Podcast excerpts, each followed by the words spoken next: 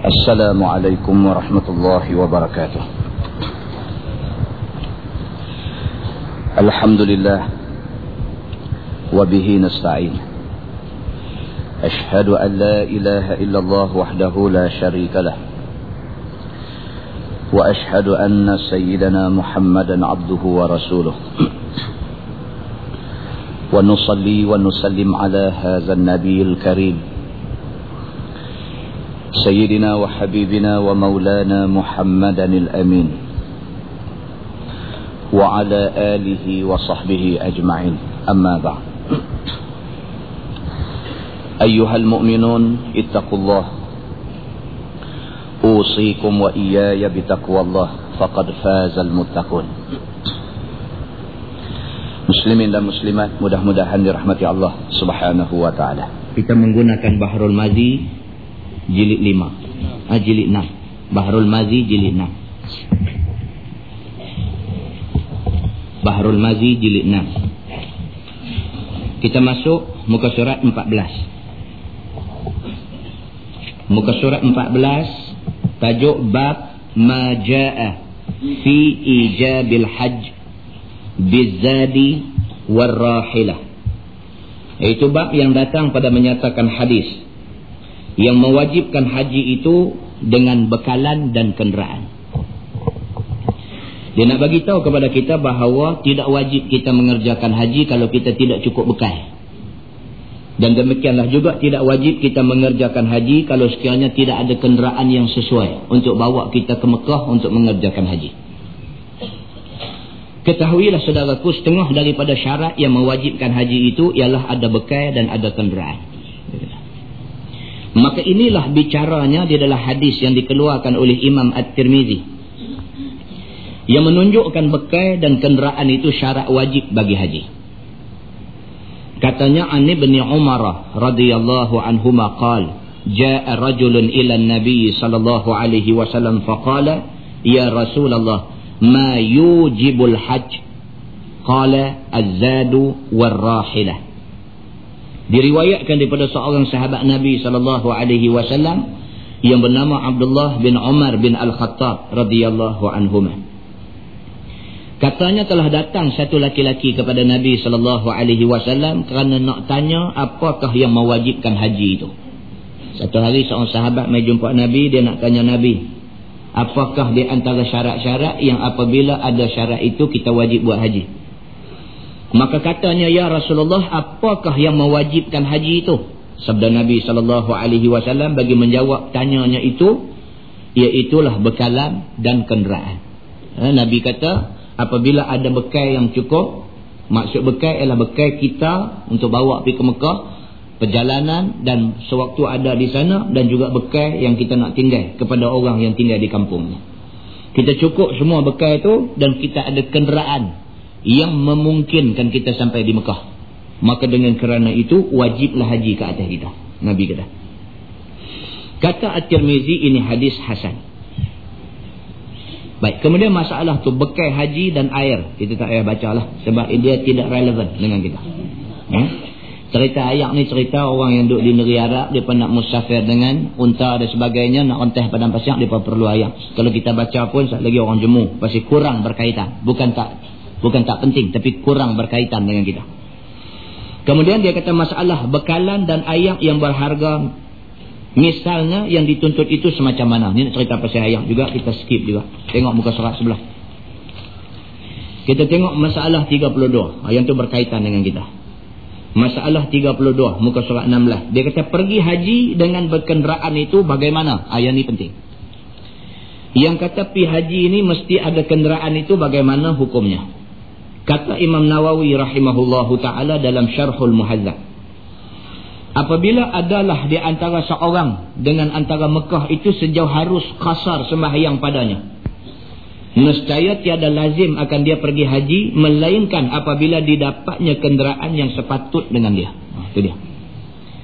Kalau jarak di antara negeri kita dengan Mekah itu Jarak yang membolehkan kita buat semayang jamak kasar Kita kata pilah lah ni lebih kurang 60 batu Ataupun kita kata 85 km Kita kata macam tu Lebih kurang kita kata sini pialos tak Macam tu senang faham Daripada Pulau Pinang Piala Stang jarak dia. Maka jarak itu jarak yang mengharuskan kita buat semayang jamak dan kasar. Kerana jarak itu mencapai dua marhalah. Maka kalau sekiranya negeri kita dengan Mekah tu pada jarak lebih kurang 90 km. Kita kata maka wajib bagi kita melihat kenderaan yang patut. Kalau tidak ada kenderaan yang boleh bawa kita pergi ke sana, maka tidak wajib mengerjakan haji. Itu maksudnya. Dia kata dengan harga yang berpatutan ataupun upah yang berpatutan. Dia kata dan kita nak pergi di negeri kita nak pergi ke Mekah tu ada kenderaan tetapi mahal pula tambang dia sehingga kan kita rasa susah untuk memenuhi jumlah tambang yang ditentukan. Maka dengan kerana itu tidak wajib kita untuk mengerjakan haji. Jadi susah ke kita? Misalnya tambang nak mengerjakan haji dan sebagainya kena sampai 12 ribu. Misalnya susahlah. Cara tujuh ribu, lapan ribu lah ni pun rasa susah dah. Kata tapi kena sampai dua belah ribu. Kena sampai dua puluh ribu. Kena sampai dua puluh lima ribu. Kenderaan ada. Kapal terbang berapa punya helok dan sebagainya. Kender semua ada.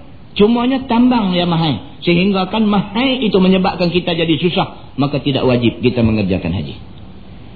Macam tu.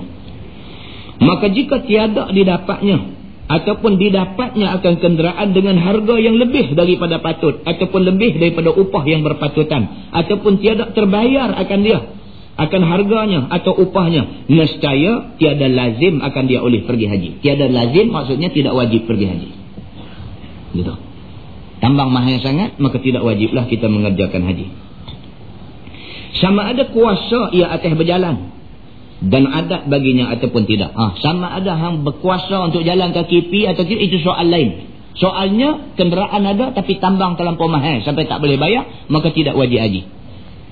Ha? Walaupun dia kata tak apalah dah mahal sangat saya berjalan kaki pi. Nak jalan kaki boleh tapi tidak wajib. Ha, itu maksudnya. Hmm? Tetapi disunatkan bagi orang yang bernazar haji, pergi haji. Ha, dia kata bagi orang yang nazak pula, dia nazak tahun depan dia nak pergi haji. Dia nazak. Maka orang yang nazak tiba-tiba menghadapi masalah tambang mahal. Tapi dia boleh pergi juga dengan cara yang lain. Maka sunat bagi dia. Bukan wajib. Sunat bagi dia untuk pergi ke Mekah untuk buat haji. Hmm? Sepatutnya bila dia nazak sudah jadi sudah jadi wajib. Tetapi oleh kerana ada masalah. Masalah apa? Masalah tambang mahal. Kalau dia nak pergi juga, bukan wajib. Tetapi itu sunat sahaja. Menunaikan nazar dalam keadaan ada halangan yang macam tu, maka menunaikan nazar itu hukumnya sunat sahaja. Gitu. Baik, kemudian di bawah tu masalah dia kata pergi haji dengan tiada kenderaan yang ada muhmil. Apa hukumnya? Ini pun tidak perlu baca. Pasal muhmil itu maksudnya unta yang di atas unta tu dia buat macam rumah sikit lah. Hmm? Atas unta dia buat macam pondok tu. Habuan orang perempuan duduk. Jadi nak tutup terai supaya orang tidak nampak dia. Ha, ini cerita tu kita tak payah baca. Dia tengok masalah 35. Dia kata masalah pergi haji itu disyaratkan berkenderaan perginya dan baliknya kah? Adakah kita nak pergi haji ini syarat dia ada kenderaan pi dan balik? Ataupun syarat ada kenderaan pi saja balik kita kira kemudian kah? Macam saya cerita dalam kuliah dulu cerita tentang jemaah haji yang saya jumpa di lapangan terbang Jeddah ha? daripada Eritrea dan Eritrea kita sampai di Jeddah kita nak balik tu tengok mereka penuh mereka saja penuh dalam lapangan terbang Jeddah tu kita tengok ada seorang duduk bersila atas bangku dengan cermin mata tebal dia dengan sorban besar dia kemudian ada seorang duduk sebelah pula duduk baca Quran kat dia kemudian depan orang pakat duduk-duduk depan dia bila kawan ni baca Quran berhenti dia nanti bercakap cakap dalam bahasa Eritrea kita pun pergi duduk sebelah dia, tanya dia, apa habang, apa semua lagu tu lagu ni. Dia pun syok dengan kita boleh cakap Arab. Pasal dia boleh cakap Arab. Ni hak, hak sepek tebal ni, dia boleh cakap Arab. Dia tanya dia mai daripada mana, dia habang Eritrea. Kita pun cari tak jumpa dalam betul. Tang mana Eritrea, dia tak tahu. Tak tahu Eritrea. Tang mana pula negeri Eritrea ni, dia tanya. Dia pun terang lah Eritrea, Eritrea ni negeri tani, tani. Kita tanya dia duduk kerja apa. Kita tanya ni hak duk ramai-ramai ni kerja apa. Terbang apa? Dia kata anak musyarif. Tak tahu kau apa. Kita ni nak balik. Jangan tak tahu kau terbang apa. Kata pasal apa tak tahu. Dia kata aku duduk ada di sini. Dia kata sejak tiga hari lepas dah. Tiga hari lepas dah duduk ada di airport Jeddah tu. Macam mana boleh jadi macam tu kapal terbang tak main ke apa ke kita tanya dia. Dia kata tak. Mereka ni tunggu kalau ada kapal terbang yang tempat barang tu kosong. Oh dah lagi perempuan ni buat haji.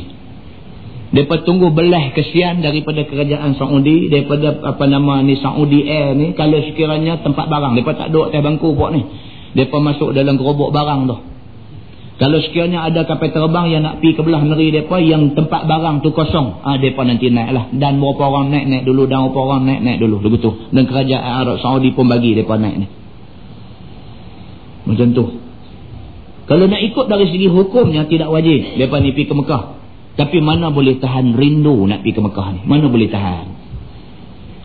Boleh kita bayang tak daripada kita kenal Islam, daripada kita jadi orang Islam, daripada kita kenal tikak semayang, kita duduk semayang ni, kata-katanya kita semayang ni mengadap Kaabah. Boleh bayang tak kita ni daripada umur budak-budak dulu semayang mengadap Kaabah sampai hari ni, sampai umur kita dah 7-80 tahun, sampai umur dah 8-90 tahun, kita tak pernah tengok lagi Kaabah dengan mata kita sendiri. Boleh bayang tak macam mana rindunya hati kita nak tengok? Aku orang Islam, aku duduk semayang, duduk katanya, duduk menghadap Kaabah. Kaabah tu aku tak pernah tengok dengan biji mata aku. Sedangkan Nabi kata, An-nazaru ilal Kaabah ibadah. Nabi kata, tengok Kaabah tu sudah dikira ibadah. Tak training ke kita nak pergi nak tengok Kaabah tu sekali. Nak tengok biar lawas biji mata kita. Nampak Kaabah sebiji hitam tersergam hebat ada depan kita tu. Langut nak tengok ke dengan langit membiru elok di atas tu. Ish teringin nak pergi. Jadi puak ni pun iriteria ni kalau nak tunggu kata apa betul-betul ada duit. Boleh naik kapal terbang lagu Jumaat Haji Malaysia tu naik kapal terbang pergi ni. Mungkin hampir mustahil bagi mereka yang kerja belah kambing ni. Maka mereka tak peduli lah soal wajib kata wajib ini soal lain. Soalnya kami nak pergi Mekah. Ada peluang, ada kesempatan kami nak pergi Mekah. Maka mereka berkira dengan pihak Saudi dan sebagainya lagu tu ni akhirnya mereka ni bagi. Bagi dengan cara naik tempat barang. Naik. Pakat duk naik tu saya dia kata duk peluk sama-sama mereka tu peluk pasal kapal terbang nak take off nak nak landing nak apa tu bergegang tu pakat duk peluk sama-sama ni ni takut jatuh berguling kat dalam tempat barang tu. Eh punya nak pergi Mekah puak ni. Saya ingat puak-puak ni Tuhan bagi kat mereka berasa haji mabruk ni bagi kat mereka. Bersungguh nak pergi Mekah ni. Tu bila kawan sebelah tu baca Quran, baca habis baca dia nanti syarah ni tafsir kepada ayat yang kau ni baca dia nanti syarah. Semua pakat duduk dengar syarahan dia. Hmm. Dosa ambil Quran bagi kat kita suruh kita baca. Kalau kabut ya, kita bukan jenis orang ahli lagu kan nak baca kita tak apa lah baca. Begitu. Ha tu dia. Ni tuan-tuan. Kalau kita nak bercakap tentang orang yang cinta kepada Islam ni banyak tuan-tuan ada. Satu dunia ni banyak orang yang cinta dekat Islam ni. Sehingga kan kecintaan mereka kepada Islam ni sampai mereka sanggup susah. Sungguh-sungguh punya susah. Semata-mata kerana Islam. Nah, muslimin dan muslimat yang dirahmati Allah sekalian. Jadi dalam masalah ni dia nak bicarakan tentang adakah kita pi haji itu disyaratkan ada kenderaan pi saja ke balik fikir kemudian ke ataupun syarat dia mesti pasti ada kenderaan pi dan kenderaan balik barulah wajib kita pi ke Mekah untuk buat haji. Kata Imam Nawawi rahimahullahu taala dalam syarah Al-Muhazzab telah muafakah ashab kita bahawasanya apabila seseorang hendak pergi naik haji ada meninggalkan ahli ataupun keluarga di negerinya. Disyaratkan kuasanya atas ada bekalan dan kenderaan dan sekalian belanja haji pergi dan baliknya. Itu dia. Dalam mazhab Asy-Syafi'i dia kira macam tu. Kalau kita yang nak pergi ke Mekah buat haji ni sedangkan kita ada keluarga Maka wajib bagi kita pastikan kita ada duit cukup, duit tambang pi balik dan kita ada makanan yang cukup untuk makan masa perjalanan pi perjalanan balik dan masa duduk di sana dan juga ada duit dan ada bekalan untuk makanan yang ditinggalkan kepada keluarga yang ada di kampung. Komplit semua benda ni ada baru wajib ibu haji. Begitu. Maka jika ada bekalan dan kenderaan dan sekalian belanja itu bagi pemergiannya sahaja. Tidak ada bagi kembalinya. Nescaya tiada lazim akan dia pergi haji dengan tiada khilaf. Kalau tak cukup. Kita ada tambang habuan pi saja. Tambang habuan balik tak ada. Maka kita tidak wajib untuk pergi buat haji. Dan sepakat ulama mengatakan tidak wajib. Tidak ada khilaf di kalangan ulama. Semua ulama kata tak wajib. Begitu. Maka jika tiada ada baginya ahli dan tiada pula keluarganya, maka padanya dua wajah yang masyur. Ini pula kih orang bujang. Orang bujang dia tak ada tanggungan apa keluarga nak jaga tak ada, anak bini apa tak ada, dia kira lone ranger, dia seorang aja. Macam mana pula dengan orang ni? Dia kata dan yang telah muafakah ashab atas yang lebih asahnya disyaratkan kuasanya atas ada bekalan dan kenderaan dan sekalian belanja haji pulangnya. Pun juga ulama kata hang bujang kan Lone Ranger kan Robin Hood ke apa ke hang kena ada belanja pi belanja balik serupa tu juga. Kalau tidak tidak wajib. Itu maksud dia. Tetapi tiada dilazimkan dia apabila tiada kuasa ia atas yang demikian itu dan tidak diwajibkan atas dia. Begitu masalah. Orang yang berhutang wajibkah dia pergi haji? Ha, yang ni penting. Ha, sebab masyarakat kita ni dengan hutang ni biasa. Baik orang yang berhutang adakah wajib dia buat haji? Kata Imam Nawawi dalam syarah Al-Muhazzab. Telah berkata sahibul muhazzab begini. Jika ada pada seseorang itu barang pembeli bekalan dan kenderaan padahal ia berhajat untuk membayar utangnya nescaya tiada wajib atasnya pergi haji dengan wang itu. Ha, ini. Kalau sekiranya orang tu ada duit dan duit tu kalau nak kira cukup untuk tambang pi Mekah dengan balik dengan belanja makan dan sebagainya cukup. Duit yang ada kat dia cukup. Tapi dalam masa yang sama dia adalah satu orang yang ada hutang. Maka sepakat ulama mengatakan tidak wajib dia pergi haji. Pasal apa? Pasal duit tu lebih utama bayar hutang dulu. Itu maksud dia. Sama ada hutang itu dibayar sekarang ataupun bertangguh lagi. tak kira sama ada hutang dia tu hutang janji nak hutang nak bayar lala Ataupun hutang tu hutang janji nak bayar esok-esok ni. Itu tak penting. Yang pentingnya hang ada hutang, maka lebih aula, lebih utama hampir clear hutang tu dulu sebelum pergi Mekah buat haji. Begitu. Kerana hutang yang hendak dibayar sekarang itu mau disegerakan dan kerja haji itu boleh lambat. Dia kata. Ha, kerana hutang ni bila kita hutang orang, sebaik-baiknya kita bayar cepat. Pasal apa? Pasal kawan yang bagi hutang, dia pun nak pakai duit juga. Dia tak okey. Kita hutang duit dia. Awak dia tak pakai duit. Oh duit dia lebih melimpah jatuh rambut kot jalan lagu tu. Dah orang yang kita hutang duit tu pun nak pakai duit juga. Betul lah masa dia bagi kita pinjam duit dia dia tak pakai duit. Tapi dua tiga bulan kemudian mungkin dia nak pakai duit. Rumah bocok kan dia nak perbaik. Ke anak dia dapat masuk mana ke dia nak guna belanja besar untuk bagi anak dia sekolah. Ke apa dia nak menikah seorang lagi ke apa ke. Kan? Jadi dia tu mungkin nak pakai duit. Jadi kalau kita utang dekat dia, mungkin kita janji nak bayar lewat. Tapi kalau kita janji nak bayar lewat, kita bayar awal, itu tetap lebih baik di sisi agama. Maka dengan kerana itu, menyegerakan bayar utang itu adalah perbuatan yang paling baik. Sedangkan haji ini tak payah kalut-kalut. Dia kata pasal apa? Pasal haji ini Islam tidak paksa kita pi kalau kita tidak mampu. Begitu. Maka didahulukan bayar utang atas kerja haji itu dan utang yang ditangguhkan lagi itu wajib atasnya membayarnya pada masa cukup janjinya. Lebih-lebih lagi kalau kita hutang, kita janji bila nak bayar. Maka lebih-lebih lagi kita dituntut bayar pada tarikh yang kita janji. Jangan bayar lewat. Begitu. Maka apabila ia belanjakan wang itu pada haji, maka tiadalah ia dapat menunaikan wangnya itu. Ha, kalau sekiranya duit yang ada tu dia guna untuk pergi Mekah buat haji dan sebagainya, bila mai tarikh janji nak bayar hutang tak boleh bayar. Tidakkah itu sudah sudah menjadikan dia sebagai orang yang mempunyai sifat-sifat munafik. Kerana janji, tiba-tiba mukir janji. Begitu. Tonton tengok ni, bak utang ni.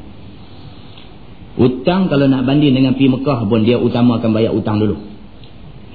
Ni kan pula kita ada utang orang, tiba-tiba duit ada-ada tak bayar utang, pergi beli kursi set baru di rumah. Lagi perangai dulu.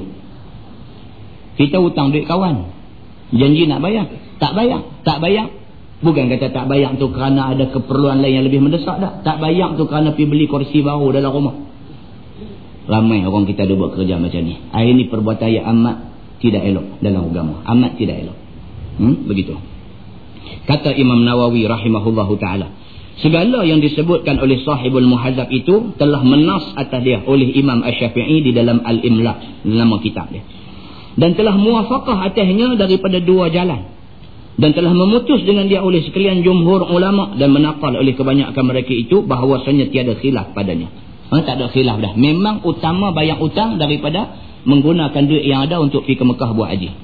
Kata Imam Nawawi, telah berkata ashab kita dan jikalau reba orang yang memberi utang dengan mentakhirkan bayarnya kemudian daripada haji, maka yang demikian itu pun tidak lazim akan dia pergi haji dengan wang pembayaran hutang itu. Itu dia. Kita hutang dekat satu orang, Lepas tu kita ada duit. Kita duk ingat nak guna duit tu pergi Mekah. Tapi kita pergi minta izin dekat kawan yang kita hutang dulu. Kita kata dia ni, hutang hang kalau boleh aku minta tangguh tahun depan lah. Baru bayar pasal apa? Bukan tak ada duit, duit ada. Tapi aku diingat nak pergi Mekah buat buat haji tahun ni. kita kata dekat kawan yang bagi hutang. Dan dia ni pun dengar, dia kata tak apa, tak apa, pilah-pilah saya bukan nak pakai duit tu. Katalah kawan yang bagi hutang kata macam tu. Pun tidak wajib kita pergi ke Mekah buat haji. Pasal apa? Pasal kita masih dituntut bayar hutang dia dulu sebelum pergi buat haji. Itu sepakat jumhur ulama kata begitu. Nampak tak tuan-tuan? Apa yang dia nak tekankan di sini ialah hutang bayar. Raplah tuan-tuan. Kalau hutang tak bayar ni raplah. Kita pun jadi raplah. Kita tak boleh. Kepala duk fikir hutang tak bayar ni. Kepala jadi semak.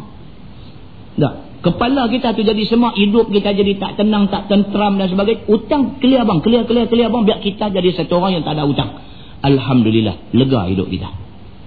Macam tu. Maka dengan kerana itulah Islam suruh bagi clear bang benda-benda ni. Bila dia duk main hutang macam ni, semayang pun tak kosong. Maka adalah lebih baik bila ada hutang dengan orang, bagi clear bang. Hati kita lapang, tak ada fikir nak bayar hutang, kita semayang pun selesa, kita buat ibadat pun selesa, semua selesa. Begitu. Kata Imam Nawawi lagi, telah berkata ashab kita, dan jika ada bagi seseorang itu hutang, maka wajiblah ia pergi haji, apabila boleh dibayarnya akan hutangnya sekarang itu. Dan jika tiada boleh ia bayar sekarang itu bahkan dengan bertangguh atau bayar sekarang itu dengan berpayah-payah, nescaya tidak wajib pergi haji dengan tiada khilaf ulama. Itu dia. Kalau kita ada duit untuk bayar hutang dan masih lagi ada lebihan duit untuk buat haji. Okey, kita ada duit. Tak tahu macam mana duit ni dia main kok mana. Tak tahu dia main ke debuang kata ada api buang kata apilah 15000 dia main. Tak tahu kok mana. Kita pun tak tahu mai satu orang tah lagu manakah ni. Saya ingat nak bagi ke hang sikit. Eh pasal apa nak bagi? Saya tak ada tanya pasal apa lah. Saja nak bagi teringat tengok hang syok. Pasal nak bagi duit ke hang. Bagi lima belas ribu. Mana nak nak beritahu satu hari Tuhan hantar mai orang macam ni kat kita. Mau doa bagi kuat sikit. Kan? Mau doa bagi kuat sikit. Ada mana nak beritahu Tuhan hantar mai. Dia syok kat kita. Tak ada apa. Dia syok kat kita aja. Mana lah nak tahu satu hari jadi macam ni mai satu orang dekat kita mai-mai dia kata aku syok tengok hang. Syok pasal apa? Tak tahu pasal apa. Aku syok tengok hang. Nah ambil cek 15 ribu bagi. Hai bagus punya si hang mau jumpa aku kerak sikit kata kata. 15 ribu dia bagi mai kat kita. 15 ribu tambang haji. Okey, clear. Kan? Tambang haji clear. Kemudian pula dengan tambang haji pun kita ada, kemudian ada pula lebihan duit untuk kita bayar pula hutang kepada orang yang kita ada berhutang. Kata pilih tambang haji apa belanja apa lebih kurang kita bajet pergi 10 ribu. Ni dia ni bagi 15 ribu. 5 ribu lagi memang kita ada orang dengan hutang pun 5 ribu. Kita kira 10 ribu habuan pergi haji, 5 ribu habuan bayar, bayar hutang. Cukup. Cukup duit tu. Cuma dia kata di sini apa dia? Dia kata dia terpaksa bayar tu, dia kata dibayar sekarang itu dengan berpayah-payah. Dia boleh lepas tambang pergi Mekah balik Mekah. Dia boleh lepas duit untuk bayar hutang. Tapi lepas pada tu jadi susah. Dia jadi payah. Pasal duit tak ada. Duit tak ada. Dia balik-balik mai tu dia nanti jadi lebih susah daripada tu lagi. Kalau itu keadaan yang berlaku pada dia. Maka tidak wajib dia pergi buat haji. Tak wajib lagi. Dia mau orang yang ada kelapangan. Ada duit untuk tambang pergi Mekah balik Mekah belanja tinggalkan anak-anak apa semua. Kemudian ada duit sikit reserve untuk emergency ada sikit. Orang yang macam ni wajib pergi Mekah buat haji. Macam tu. masalah. Dia kata orang yang ada wang kerana memberi nafkah orang yang wajib atasnya. Adakah wajib ia pergi haji? Ha, ini pula kes satu lagi. Kes ni banyak jadi dalam masyarakat kita. Orang ni dia duit ada. Tapi dia ada anak-anak yang ramai yang nak sekolah. Duit ada. Duit ada tu maksudnya duit untuk buat tambang pergi Mekah, balik Mekah, belanja. Duit tu ada. Tapi dalam masa yang sama dia mempunyai anak-anak yang ramai yang anak-anak ni duduk di bawah tanggungan dia. Maknanya kalau dia guna duit tu untuk pergi Mekah lepas tapi anak-anak susah. Hak mana nak diutamakan? Begitu. Kata Imam Nawawi dalam Syarah Al-Muhazzab, apabila berhajat seseorang kepada wangnya kerana memberi nafkah orang yang lazim atasnya nafkah. Nafkah kepada orang yang lazim atasnya nafkah maksud dia anak-anak. Eh, dia ada duit tetapi dia ada anak-anak yang memerlukan dia belanja mereka dalam masa pergi baliknya maka tiada lazim akan dia pergi haji. Ha, kalau sekiranya macam ni dia tidak wajib pergi haji lagi. Selesai masalah anak-anak nak mengaji sekolah apa semua utamakan yang tu dulu haji tengoklah ke depan ke depan esok kalau ada rezeki pergi lain. Ha? masa tu baru pergi. Hak ni ni bagi selesai masalah mengaji anak-anak semua dulu sekali. Kerana nafkah itu berkehendakkan segera dan haji itu berlambatan. Ha, dia kata nafkah anak-anak nak mengaji sekolah ni duit belanja nak kena lah ni Sedangkan haji tak dituntut kita. Misalnya kalau agama kata wajib pergi haji sebelum umur 40. Misalnya ah yang tu kita kena kalut lah. Tapi ni tak. Dalam agama kita tidak letak sempadan umur untuk pergi Mekah. Sebaliknya dia letak syarat man istata'a ilaihi sabila. Bagi orang yang mampu untuk pergi ke Mekah menunaikannya, maka orang ni wajib. Maka kita tunggulah bila sampai saat kita mampu. Begitu. Kata Imam Nawawi lagi dan telah berkata ashab kita bermula pakaian orang yang lazim akan dia memberi pakaian dan tempat duduknya seperti hukum nafkahnya juga. Dan begitulah hukum sekalian belanjanya. Ha, itu dia Imam Nawawi tambah lagi. Dia kata anak-anak kita dan sebagainya ini adalah orang-orang yang wajib ke atas kita pastikan makan minum dan pakaian mereka ni. Masalah. orang yang ada rumah dan ada orang gaji. Wajibkah jual rumah dan orang gaji itu untuk pergi Mekah? Tu dia. Sampai nak jual habis harta benda semua pasal nak pergi Mekah. Wajibkah? Kata Imam Nawawi dalam syarah muhazzab. Apabila berhajat seseorang kepada rumah ataupun orang gaji yang mengelolakan jawatan atau kesusahannya dan sebagainya. Dan tiada kepadanya barang yang lebih daripada gaji orang dan rumah. Maka adakah lazim akan dia pergi mengerjakan haji itu? Baik kalau sekiranya orang ni dia ada rumah dan dia ada orang gaji yang perlu dibayar gaji. Dan dia ada pun takat-takat cukup tu aja. Adakah dia wajib pergi ke Mekah? Adakah dia boleh jual rumah tu, jual orang gaji dia dan sebagainya, ambil duit untuk pergi ke Mekah? Kata dia jawabnya, padanya dua wajah. Bermula yang lebih asah daripada keduanya, tidak lazim pergi haji. Ha, tak wajib juga pergi haji. Ha? Tak wajib juga dia pergi ke haji. Maka dengan dialah memutus oleh sahibul muhazab dan kebanyakan ulama. Dan mentashih akan dia oleh jumhur ulama. Sepakat ulama kata tak wajib ada rumah dan ada orang gaji adakah sampai peringkat nak kena jual rumah jual apa semua kerana nak pergi haji tidak wajib buat macam tu. Dan setengah daripada orang yang memutuskan dengan dia serta sahibul muhazab iaitu Al-Qadi Abu Tayyib di dalam ta'liknya dan di dalam Al-Mujarrad tu nama kita. Dan Ad-Darimi dan Al-Muhamili dan Al-Fawzani dan Al-Baghawi dan lainnya. Banyak ulama yang pendapat begitu. Dan menakal akan dia oleh Al-Muhamili di dalam majmuk daripada ashab kita dan menakal akan tashihnya oleh Rafi'i daripada kebanyakan ulama. Dan telah diqiyaskan oleh mereka itu akan dia atas kafarah. Maka bahawasanya kafarah itu tiada melazimkan dia oleh jual rumah dan jual orang gaji khadam pada keduanya. Itu dia. Dia pekiyah masalah pi haji ni dengan masalah kafarah. Dalam Islam apa benda yang kita kena kafarah? Kena denda apa dia yang kena kifarat ni apa dia yang pertama sumpah hak kita habaq tadi ni. Kita bersumpah lepas tu kita nak batal bang sumpah kita. Kita kena kifarat sumpah. Apa dia kifarat sumpah? Kita sebut tadi yang pertama merdeka seorang hamba. Yang kedua bagi makan 10 orang miskin ataupun bagi pakaian kepada 10 orang miskin. Ataupun yang ketiga puasa 3 hari. Ada dua lagi benda yang kita kena kifarat. Apa dia? Yang pertama zihar yang kita selalu sebut. Zihar suami menyamakan isteri dia suami menyamakan bentuk fizikal isteri dia dengan orang yang menjadi mahram dia. Satu orang suami kata ke bini dia eh dia kata aku tengok hang kat belakang tadi aku ingat mak aku. Dia menyamakan bentuk badan belakang bini dia tu serupa macam mak dia. Maka dia sudah melakukan satu kesalahan yang dipanggil zihar Maka orang yang buat kesalahan zihar wajib bayar kifarat. Selagi dia tidak bayar kafarat, kifarat haram bagi dia untuk bersama dengan isteri dia. Haram dia bersetubuh dengan bini dia. Kalau dia bersetubuh juga, tidak jadi zina. Cuma berdosa saja. Berdosa. Tiap-tiap kali dia bersama dengan bini dia, berdosa, berdosa, berdosa. Selagi mana dia tidak bayar kifarat zihar.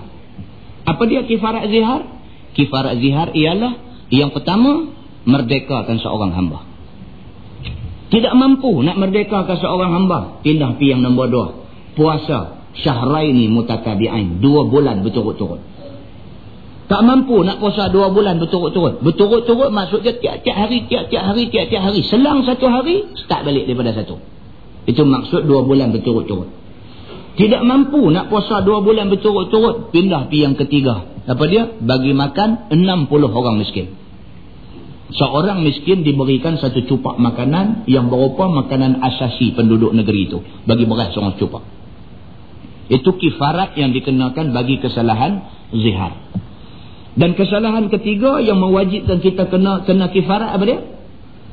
Suami bersetubuh dengan isteri pada siang hari bulan Ramadan.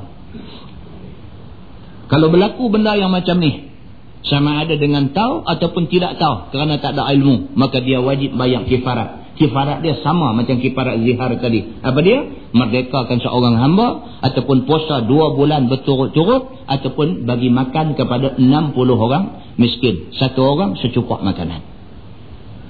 Ha, ini benda-benda yang mewajibkan kita kena bayar kifarat. Banyak tuan-tuan jangan buat pasal. Jenis tak tahu hukum ni dia boleh jadi macam-macam. Dia kata kat bini dia ni berapa kali dia kata dah. Dua benda yang banyak duk jadi dalam rumah tangga ni. Yang pertama zihar. Yang kedua, ta'liq. Cukup banyak jadi dalam masyarakat kita ni. Cukup banyak jadi dua benda ni. Yang secara dia secara tidak sedar dan cara dia tidak faham, benda tu jadi. Hukum tu jadi. Ta'liq kat bini dia. Marah pasal bini dia duduk keluar rumah selalu. Dia kata, hang keluar lagi sekali. Dia kata, aku cerai hang. Bini keluar aja jatuh satu talak. Bini keluar aja jatuh satu talak. Kata pula isu-isu ni. Kalau sekiranya hang balik lagi rumah mak hang tanpa pengetahuan aku, jatuh satu talak. Bini balik aja rumah mak dia jatuh satu talak. Dah jatuh ni bukan dia tiga dah. Tak tahu berkenyah berapa banyak talak dah jatuh. Tapi mereka masih hidup-hidup macam laki bini lagi. Pasal apa? Pasal laki pun bengong tak mau mengaji. Bini pun tak tahu apa tentang agama. Melingkup rumah tangga. Banyak tuan-tuan ni. Benda yang kita ada beritahu ni banyak jadi. Pasal apa? Pasal tak reti agama. Itu talik. Zihar ni pula satu lagi. Kata macam-macam kat bini dia. Dia kata, eh kenin hang ni macam kenin kak aku. Kenin, benda fizikal. Yang tidak jadi zihar ni kalau benda yang bukan fizikal. Benda yang bukan fizikal, suara misalnya. Bukan fizikal. Eh dia kata suara hang, garuk macam suara mak aku. Itu tidak fizikal, tidak jadi zihar. Hmm? Tapi kalau benda fizikal, maka sabitlah zihar dia. Dan wajib bagi dia membayar kafarah. Itu cerita dia. Baik, jadi ulama mengkiaskan wajib haji ini dengan wajib bayar kafarah. Dia kata kafarah tu wajib bayar. Tetapi wajib dia tidaklah sampai ke peringkat kena jual rumah. Misalnya, laki ni kata kat bini dia. Dia kata, eh aku tengok hang ni, aku tengok muka hang ni macam muka mak aku. Dia dah buat zihar. Dia sepatutnya kena bayar apa dia? Dia sepatutnya kena denda apa? Merdeka hang. Ataupun puasa dua bulan berturut-turut. Ataupun bagi makan kepada 60 orang miskin. Dia orang miskin. Dia sendiri itu pun orang miskin. Dia tak boleh nak jamu orang makan 60 orang ni. Adakah sampai ke peringkat dia kena jual rumah dangau yang ada kat dia tu untuk ambil duit supaya dia boleh selesaikan kifarah zihar dia? Tak. Tidak sampai ke peringkat tu. Walaupun membayar kafarah itu wajib tetapi tidak dituntut sampai jual harta benda untuk bayar benda tu. Maka demikianlah juga haji itu wajib tidak dituntut kita buat haji sampai ke peringkat nak jual rumah kerana nak pergi buat haji. Ha, ulama kias ke situ. Ha? Baik. Dan atas pakaian dan barang yang pada maknanya daripada darurah hajatnya. Ha? Dia kata tu dia. Dan wajah yang kedua. Ini pendapat yang kedua. Lazim akan dia pergi haji. Ini pendapat yang kedua. Dia kata kena pergi haji. Bagi orang yang ada rumah kemudian ada orang gaji. Dia wajib pergi haji. Dan menjual rumah dan khadam kerana yang demikian itu. Ini pendapat yang kedua. Dia kata kalau ada rumah, kita jual rumah tu ambil duit pergi haji dulu. Maka dengan dialah memutus oleh Syekh Abu Hamad pada barang yang dinakal akan dia oleh sahibu Syamil. Dan memutus dengan dia pula oleh Al-Bandaniji. Dan mentashih akan dia oleh Al-Qadhi Husin dan Al-Mutawalli. Itu pendapat. Tetapi pendapat yang diterima oleh jumhur ialah tidak wajib jual rumah. Untuk buat haji. Begitu. Masalah. Orang banyak kitab. Wajibkah dijual kitab itu kerana belanja nak pergi haji? Oh, ini pula dia. Ni duit tak ada. Tapi kitab ni sampai nak rebang rumah. Ni beli kitab. Dia, hobi dia. Hobi dia membeli kitab tetapi tidak membaca kitab itu. ada orang dia macam tu punya hobi ada. Dia jenis syok. Dia tengok kitab teringin nak beli kan. Saya kata kat saya lah. saya, saya lupa tu. Saya suka. Suka. Kalau pergi Mekah Madinah ke ataupun mana-mana tengok kitab nak beli. Masa nak beli. Kan kita bila tengok pergi masuk kedai kitab ni cabut satu tengok buka baca dua tiga muka. Eh syok ni kitab ni kena beli. Hak dua tiga muka baca kedai tu lah. Balik tak baca. Pasal apa? Pasal ada rumah ada kitab banyak lah. Kan? Beli oleh. Boh lah. Kan? Jadi penyakit macam tu. Kan? Baik, kalau sekiranya orang ni sampai peringkat tu, dia ada duit beli kitab, beli kitab, beli kitab, rumah pun nak reban dengan kitab. Kan? Sedangkan haji tak pergi lagi. Adakah wajib bagi dia jual kitab tu kerana nak pergi buat haji?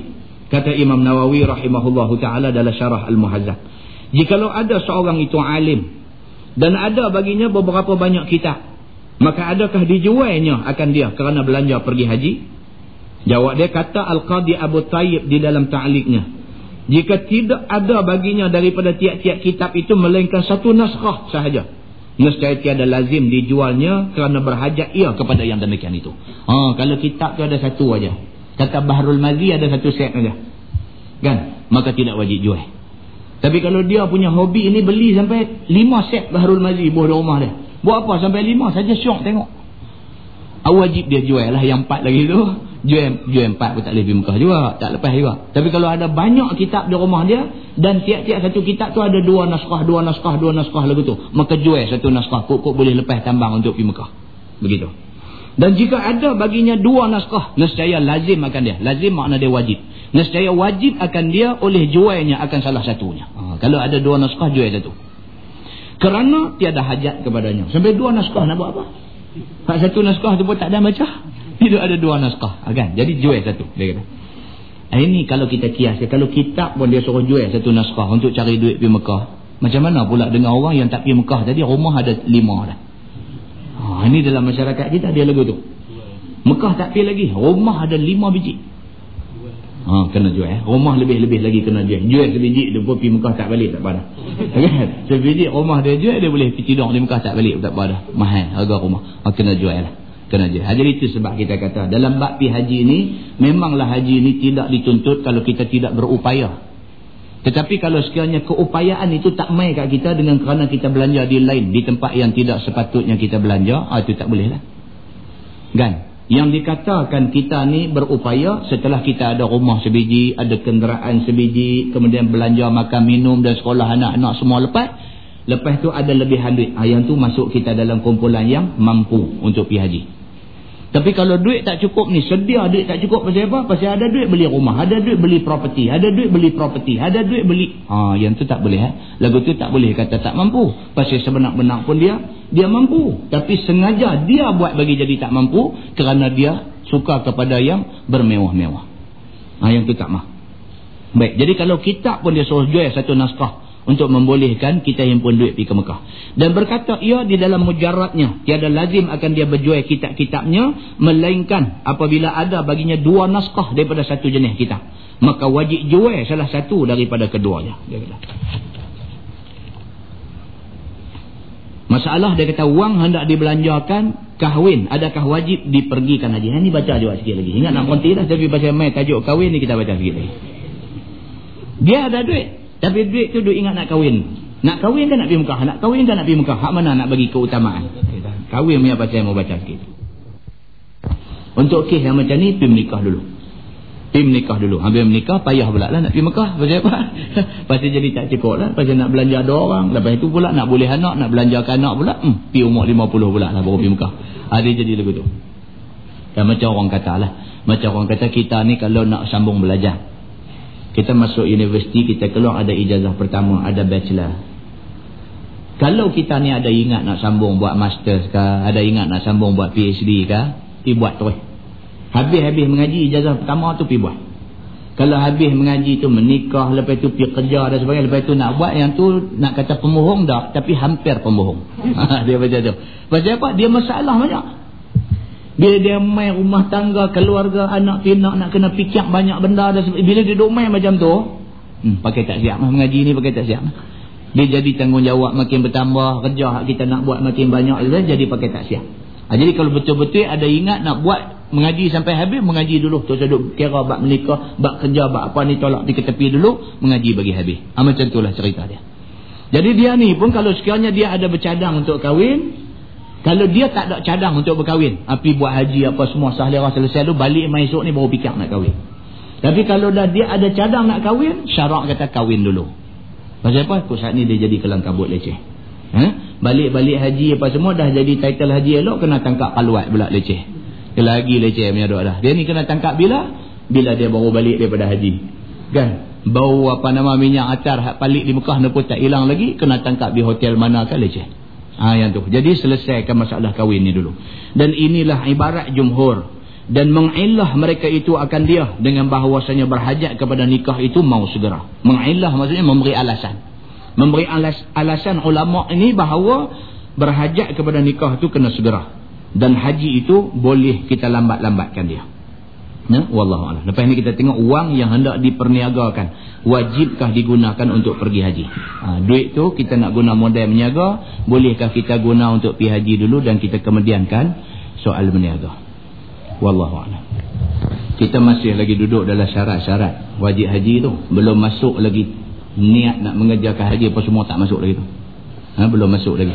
Lambat bab ni lambat. Kan? Jadi kalau siapa yang baru daftar haji, lagi 3-4 tahun dah lah kot khatam. Okay, kalau nak cerita depan tak ada khatam. Tak ada khatam. Lah ha, dia cerita gitu dia banyak cerita. Kita nanti jumpa macam-macam cerita yang berkaitan dengan haji ni yang bukan sahaja orang yang tak pergi lagi orang yang nak pergi dah apa esok ni bila dengar dia lagu nak pergi pula sekali lagi. Kan sama ada dia nak pergi pula tu kerana dulu masa dia pergi dulu dia tak tahu banyak benda. Lah baru dia tahu baru dia teringat nak pergi. Ataupun dia nak pergi pula tu kerana dia rasa haji dia buat itu tak apa cantik Ha, dia nak kena pi lagi. Ha, inilah pentingnya kita tengok bab ni apa sebenarnya cerita tentang haji ni. Kita menggunakan Bahrul Mazi jilid 6. Bahrul Mazi jilid 6. Kita masuk muka surat 19. Muka surat 19 kita masuk satu masalah baru. Dia kata wang yang hendak diniagakan wajibkah pergi haji? Okay, tajuk malam ni kalau kita orang meniaga kita ada duit. Tapi duit tu kita nak guna untuk pusing buat modal meniaga. Adakah orang yang ada duit sekadar cukup untuk buat modal meniaga dia perlu guna duit tu untuk pergi haji dulu daripada pusing duit tu untuk meniaga Kata Imam Nawawi rahimahullahu taala dalam Syarhul Muhazzab. Telah berkata ashab kita, apabila ada bagi seseorang itu dagangnya yang dapat untung ia daripadanya memadai nafkahnya dan nafkah orang yang wajib atasnya. Atau ada baginya barang perniagaan yang diperolehnya daripada kehasilannya pada tiap-tiap tahun memadai nafkahnya dan memadai nafkah orang yang wajib atasnya dan tiada sertanya harta yang dihajikan lain daripada itu. Maka apabila pergi haji, memadalah akan dia dan memadailah nafkah orang yang wajib atasnya pada masa pergi dan kembalinya. Hanya tiada ada apa suatu baki daripada harta itu.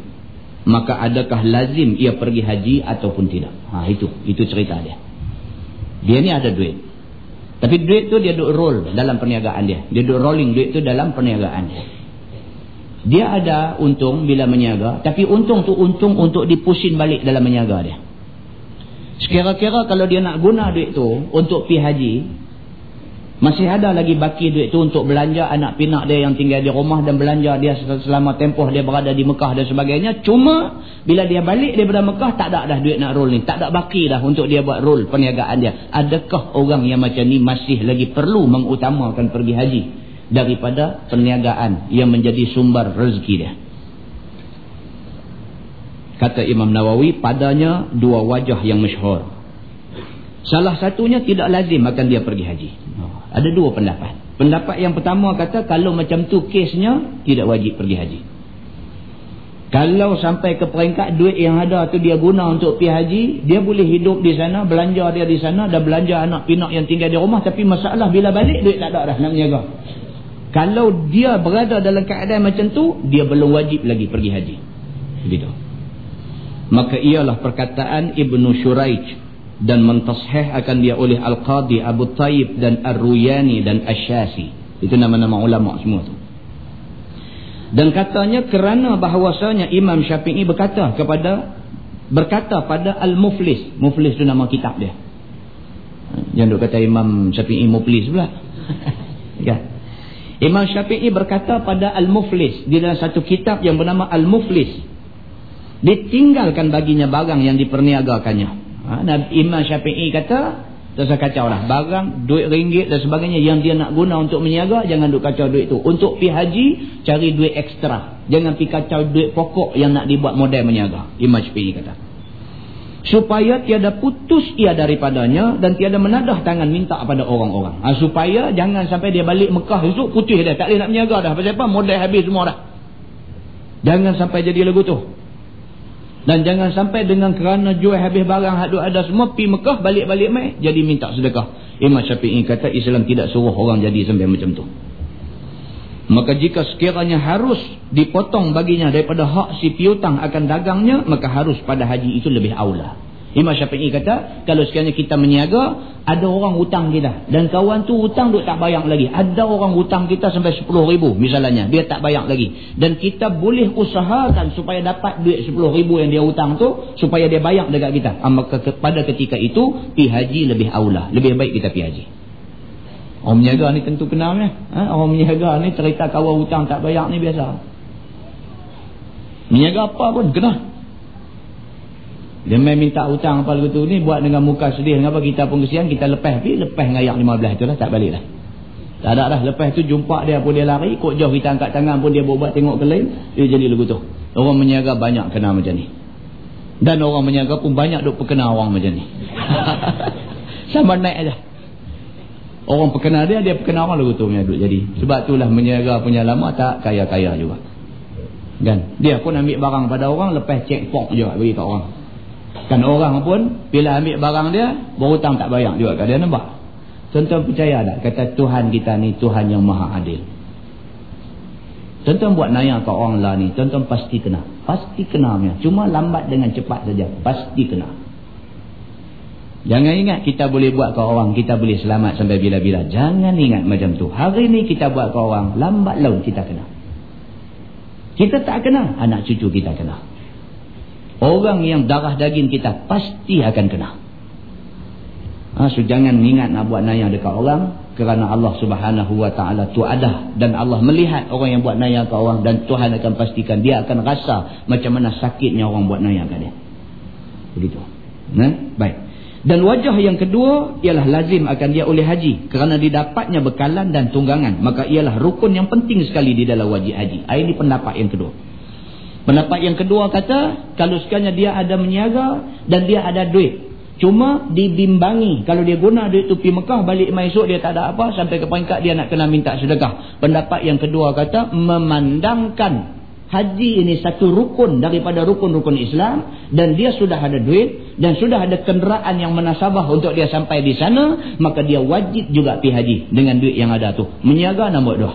Ini pendapat yang kedua kata Imam Nawawi rahimahullahu taala dan ini ialah yang sahih. Ha, Imam Nawawi sendiri dia lebih suka dengan pendapat ini. Imam Syafi'i tadi dia tak dia kata tak wajib. Imam Nawawi mazhab Syafi'i tapi dalam bab ni dia ada pendirian dia sendiri. Dia merasakan orang yang ada duit perlu utamakan haji dulu daripada menyaga dia. Nampak?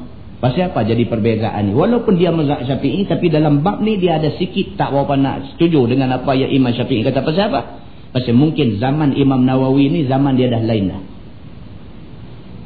Zaman apa? Zaman orang meniaga, dia dah ada bagus punya perniagaan dah, dia dah ada untung dah. Dia bila ada untung lebih, dia dam masuk dalam bisnes dia balik. Sekali lagi bila buat untung, dia dam masuk dalam bisnes dia balik. Sampai bila boleh tak lebih Mekah. Ada orang memang macam ni, orang meniaga memang dia anti main perasaan ni semua. Dia dah dapat dah income dia boleh 10 ribu sebulan. Dia duduk nampak dia boleh buat 15 ribu. Dia nak try 15 ribu. Dia try berjaya alhamdulillah dapat 15 ribu. Nak try nak bagi dapat 20 ribu sebulan pula. Dia duduk nampak, dia duduk nampak. Dia start dengan buka petrol pump. Lepas tu orang main duk abang kata jual minyak gas pun boleh buat duit lah ni. Nak buat minyak gas pula. Dia buat minyak gas berjaya sungguh. Petrol pump pun berjaya, minyak gas pun berjaya. Duk perhati pula. Orang main duk abang kat dia. Lah ni kalau tanam buah temikai bagus. Nak tanam temikai pula. Dia duk nampak lubang tu. Dia duk nampak duit nak main. Dia tidur pun duk mimpi duit, duit, duit, duit lagu tu. Sampai bila pun dia tak boleh pergi Mekah. Pasal apa? Pasal dia, dia boleh duit, dia nak dam masuk dalam niaga. Bila boleh duit, dia nak dam masuk dalam niaga. Sampai bila pun dia tak akan boleh pergi ke Mekah. Jadi mungkin suasana ini wujud pada zaman Imam An-Nawawi. Maka Imam Nawawi dia berpendapat apa? Orang yang meniaga, yang dah ada duit dan sebagainya patut tak sebelah bahagian untuk dia pergi selesaikan rukun Islam dia. Ini perlu diutamakan. Itu kata Imam An-Nawawi rahimahullahu taala. Masalah. Pergi haji dengan minta sedekah apa hukumnya. Ha, ini pula dia memang tak ada apa. Dia memang tak ada apa. Lepas tu dia teringin nak pergi Mekah. Umur dia pun dah lanjut. Kalau duk kira nak himpun duit dia dah berasa tak pergi dah. Dan sebagainya. Jadi dia tengok ada orang kaya baik sikit dia pergi himpit-himpit dia duk tanya macam minta sedekah lah. Minta supaya orang sponsor dia pergi ke Mekah. Apa hukumnya? Kata Imam Nawawi dalam syarah Al-Muhazzab. Telah berkata sahibul Muhazzab dan jika tiada bekalan dan kenderaan bagi seseorang padahalnya ia kuasa berjalan pukul kaki. Tu dia dia kata pukul kaki. Bukan bahasa kita ya. Syekh Al-Marbawi pun dia pakai bahasa pukul kaki. Yang semalam pergi masjid tinggal apa? Hmm, pukul kaki. Pukul kaki ni bahasa Syekh Marbawi. Dia kata dan jika tiada bekalan dan tiada kenderaan bagi seseorang padahal ia kuasa berjalan pukul kaki. Nak harap pergi kenderaan, sama ada kenderaan tak ada, ataupun kenderaan ada, duit tak ada, nak buat tambang pergi. Tapi dia rasa dia badan dia sehat, dia tough elok, dia rasa dia boleh. Kalau sekiranya berjalan kaki, boleh sampai di Mekah. Macam mana cerita dengan kau ni? Dan ada baginya kepandaian kerja yang jadi pencariannya, yang memadai nafkahnya. Nescaya sunat baginya pergi haji. Di samping itu, dia ada kepandaian, dia ada kemahiran. Contoh dia apa? Dia boleh masak, misalnya. Dia boleh masak. Kenuri kenara di kampung pun dia yang duk pernah dapur apa semua. Semua dia duk. Semua dia ni satu orang yang reti masak. Tapi duit tak ada. Umur dah lanjut dah. Kira kalau nak pergi Mekah dengan jalan himpun duit lagu orang lain. Dia duk nampak bila pun himpun tak boleh dapat duit. Tiba-tiba ada orang nak pergi Mekah dan orang nak pakai tukang masak. Ha, dia sulam. Dia kata saya boleh. Ha? Dia kata takat-takat nak tolong masak. InsyaAllah lah. Maka orang pun bawa dia pergi ke Mekah atas dasar dia pandai masak. Baik, apa hukum orang yang orang yang macam ni? Dia kata sunat baginya pergi haji. Ha, sunat, dia pergi itu sunat. Dia tak wajib. Pasal apa? Pasal dia tak mampu. Dia memang tidak jatuh hukum wajib pada dia. Tetapi kalau dia nak pergi dengan menggunakan kepandaian dia pandai masak, dia nak sulam pergi sama dengan jemaah haji yang nak pergi, dengan tujuan dia nak pergi jadi tukang masak dia sambil dengan nak buat haji, maka itu sunat bagi dia. Kata dia dan kerana kuasa ia atas menggugurkan fardu dengan berpayah-payah dengan tiada benci menanggungnya. Maka sunat baginya menggugurkan fardu itu sama jua dengan hukum orang yang musafir. Apabila upaya ia puasa di dalam musafirnya itu maka puasa ia lebih aula. Ha, dia kih sama dengan kih orang yang musafir. Dalam Islam orang yang musafir lebih daripada dua marhalah atas tujuan yang baik. Dia dibenarkan untuk tidak puasa itu dalam Islam dia panggil rukhsah. Rukhsah maksudnya ialah kelonggaran yang agama bagi pada kes-kes yang tertentu. Orang perempuan misalnya yang mengandung syarat bila mai bulan Ramadan diharuskan bagi dia untuk tidak berpuasa. Orang perempuan yang menyusu anak dia dah lepas pantang dah apa semua sekira-kira dia boleh dah kalau nak puasa. Tetapi dia duk menyusu anak. Kalau dia puasa mungkin menyebabkan susu dia kurang dan anak dia akan jadi mudarat dan sebagainya Islam memberi rukhsah memberi kelonggaran kepada dia untuk tidak berpuasa. Tapi kena ganti balik. Begitu. Maka orang yang musafir pada perjalanan yang melebihi dua marhalah atas tujuan perjalanan yang baik baik maksudnya bukan kata pergi tengok sukan si di Brunei. Itu tak masuk dalam perjalanan baik di perjalanan baik. Sebab dia nak pergi Johor. Pergi Johor ada apa? Adik-beradik dia ada sakit ke apa kan dia nak pergi ziarah orang sakit. Itu perjalanan yang baik. Pi atas tujuan nak menghubungkan silaturahim. Maka perjalanan di sini ke Johor itu lebih daripada dua marhalah. Sedangkan itu bulan puasa. Maka dia dibenarkan untuk tidak berpuasa pada hari dia musafir itu. Dan kalau sekiranya dia memilih untuk puasa juga. Walaupun aku nak pergi Johor ni jauh, aku boleh. Kalau sekiranya aku nak buka puasa, tapi aku nak puasa. Maka tindakan dia memilih nak puasa itu lebih aula. Dia kata pahala lebih besar. Begitu. Cuma beza dia apa? Beza dia orang yang wukuf di Padang Arafah pada 9 Zulhijjah tidak disunatkan puasa Arafah. Tidak disunatkan. Kalau dia kata tapi saya rasa kuat, saya rasa saya boleh puasa. Puasa pun tidak disunatkan bagi dia. Pasal apa? Pasal Islam tak mau. Saat ni terganggu ibadat wukuf itu kerana kita duduk tahan perut lapang. Islam tak mau. Dia suruh wa atimmul hajja wal umrata lillah. Dia suruh buat haji ni biar sempurna. So jangan tak mau duduk main lapang gagah duduk tahan tak mau. Biar waktu kita beribadat itu kita boleh perform, kita boleh buat ibadat itu dengan cara yang terbaik maka tidak sunat bagi orang yang duduk di padang Arafah puasa pada 9 Zulhijjah begitu Dan ada pun apabila tidak ada bagi seseorang itu kuasa berjalan itu bekalan dan tunggangan. Dan tiada pula ia dengan dia. Dan tiada pula ia pandai ia dan tiada pula ia pandai mencari nafkah kerana tiada ketukangan di dalam tangannya. Bahkan dengan menadah tangan semata-mata pada orang sahaja. Nescaya makruh baginya pergi haji dengan minta sedekah itu. Ha, tapi kalau dia nak pi dalam keadaan dia tak boleh buat macam kawan tadi. Kawan tadi duit tak ada tapi kepandaian ada. Dengan menggunakan kepandaian dia dia bagi khidmat kepada jemaah nak pi haji dan orang bawa dia pi sekali. Maka tindakan dia guna kepandaian dia masak untuk pi sama dengan jemaah haji itu sunat tapi kalau kawan ni tak pandai apa. Masak pun tak hati, apa pun tak hati. Dia semata-mata nak minta duit orang, kemudian dia nak pergi ke Mekah buat haji. Maka hukum bagi dia ni makruh. Makruh. Hidup minta duit dekat orang dengan tujuan nak pergi ke Mekah, itu hukumnya makruh. Makruh baginya pergi haji dengan minta sedekah itu. Kerana menadahkan tangan serata-rata orang itu makruh. Dia kata. Tak elok. Ha? Hidup minta duit ke orang kerana nak pergi Mekah, itu tak elok. Dia kata. Kalau orang, kita tak minta dia, orang saja nak sponsor kita. Ha, dulu kawasan ni Datuk Ishak kita. Ha, Pak Ang. Orang dukung ni duk panggil Pak Ang dekat dia. Datuk Ishak, dia memang satu orang korporat yang berhati luhur. Ha, kaya, Tuhan bagi kat dia kaya, maka kekayaan itu dia bagi orang pakak-pakak rasa. Fa'amma bini'amati rabbika fahadith. Adapun nikmat yang Tuhan bagi dekat kamu tu, kamu ceritakanlah. Dia cerita dalam bentuk orang boleh rasa apa yang Allah bagi ke dia. Bagi surau dekat sekolah menengah buat paus biji. Dan cari siapa-siapa lagi orang yang agak-agak payah nak pergi Mekah kerana kesuntukan duit dan sebagainya dia sponsor. Lepas pergi Mekah, pergi. Orang yang dah pergi Mekah dah dia nampak, dia seronok tengok orang tu bagus, duduk main masjid, kuat semayang, dia lepas duit sikit pergi buat umrah. Orang jenis macam ni. Kita mau ramai orang macam ni. Kita mau ramai orang macam ni. Bila dia di, di, dilimpahkan sikit, sikit kelebihan rezeki pada dia. Dia rasa dia perlu kongsi benda ni dengan orang-orang lain yang ada. Muslimin dan muslimat yang dirahmati Allah sekalian. Kalau dengan jalan tu, kita tak minta apa, tak ada apa. Cuma ada Allah gerakkan hati satu orang yang ada duit lebih ni. Tengok kita, berkenan kat kita. Dia nak sponsor kita pergi Mekah. Alhamdulillah. Terima dan pergi kerana tidak timbul soal meminta-minta pada siapa-siapa. Begitu. Dan pula kerana minta sedekah itu tanggungan yang berat sangat maka dimakruhkan dia. Dan minta sedekah ni agama tak suka. Sebab Nabi kata apa? Yadul ulia khairun min yadis sufla. Nabi kata tangan hak duduk di atas. Maksudnya orang yang duduk bagi ni. Khairun. Itu lebih baik min yadis sufla daripada tangan di bawah. Maksudnya yang duduk minta. Gitu masalah. Pergi haji dengan menyewakan diri.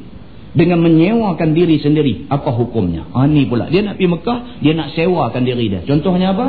Dia semawa untuk jadi driver baik misalnya. Banyak tuan-tuan. Kalau tuan-tuan pergi Mekah, ada wak baik. Ada wak baik-baik, ada hidung, ada himpun banyak daripada perjalanan jedah nak main ke Mekah tu. Ada satu kawasan lapang tepi highway tu. Kita turun di Jeddah, daripada Jeddah kita naik bas nak masuk ke dalam Mekah ni. Sebelah kanan tu Saudi ada buat satu kawasan parking bas. Penuh bas tu ada situ. Bas tu hanya guna setahun sekali aja. Musim haji aja dia nanti guna bas tu. Hak duk mai jadi driver ni. Hak duk mai jadi driver apa nama bawa bas-bas ni semua. Bukan orang Saudi. Orang mai daripada Yaman, daripada Oman. Dengan bas bangku, abang duduk dua orang, dia posok suruh duduk tiga orang kan. Dia bukan kenal orang.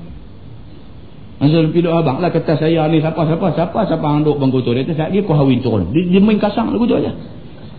Dia jumlah. Kereta pergi Mekah dia tak tahu lah. Eh? Cukup teruk. Eh? Torture tu teruk. Pergi Mekah ni dia, dia bukan ada apa. Dia torture. Mental torture. Fizikal satu pasal. Kita nak kena buat ibadat jenis fizikal ni. Tawah, berimpit apa semua. Yang tu satu pasal. Nak melontak pagi sepuluh tu. Ha, dengan mai hak puak-puak badan besar. Dia himpit kita kaki lagu duduk terapung buat cahaya angin. Ha, tengok belah menyerong balik kiri balik kanan. Kita rebah seorang kawan dia pijak kayau menjerit. La ilah Allah. Ini. Is. Lagu tu ada ada. Yang kata ibadat haji ni. Tentu ingat yang itu semua cerdik ada akal lagu kita semua. Macam-macam hak ada akal, hak tak apa ada akal, macam-macam yang ada.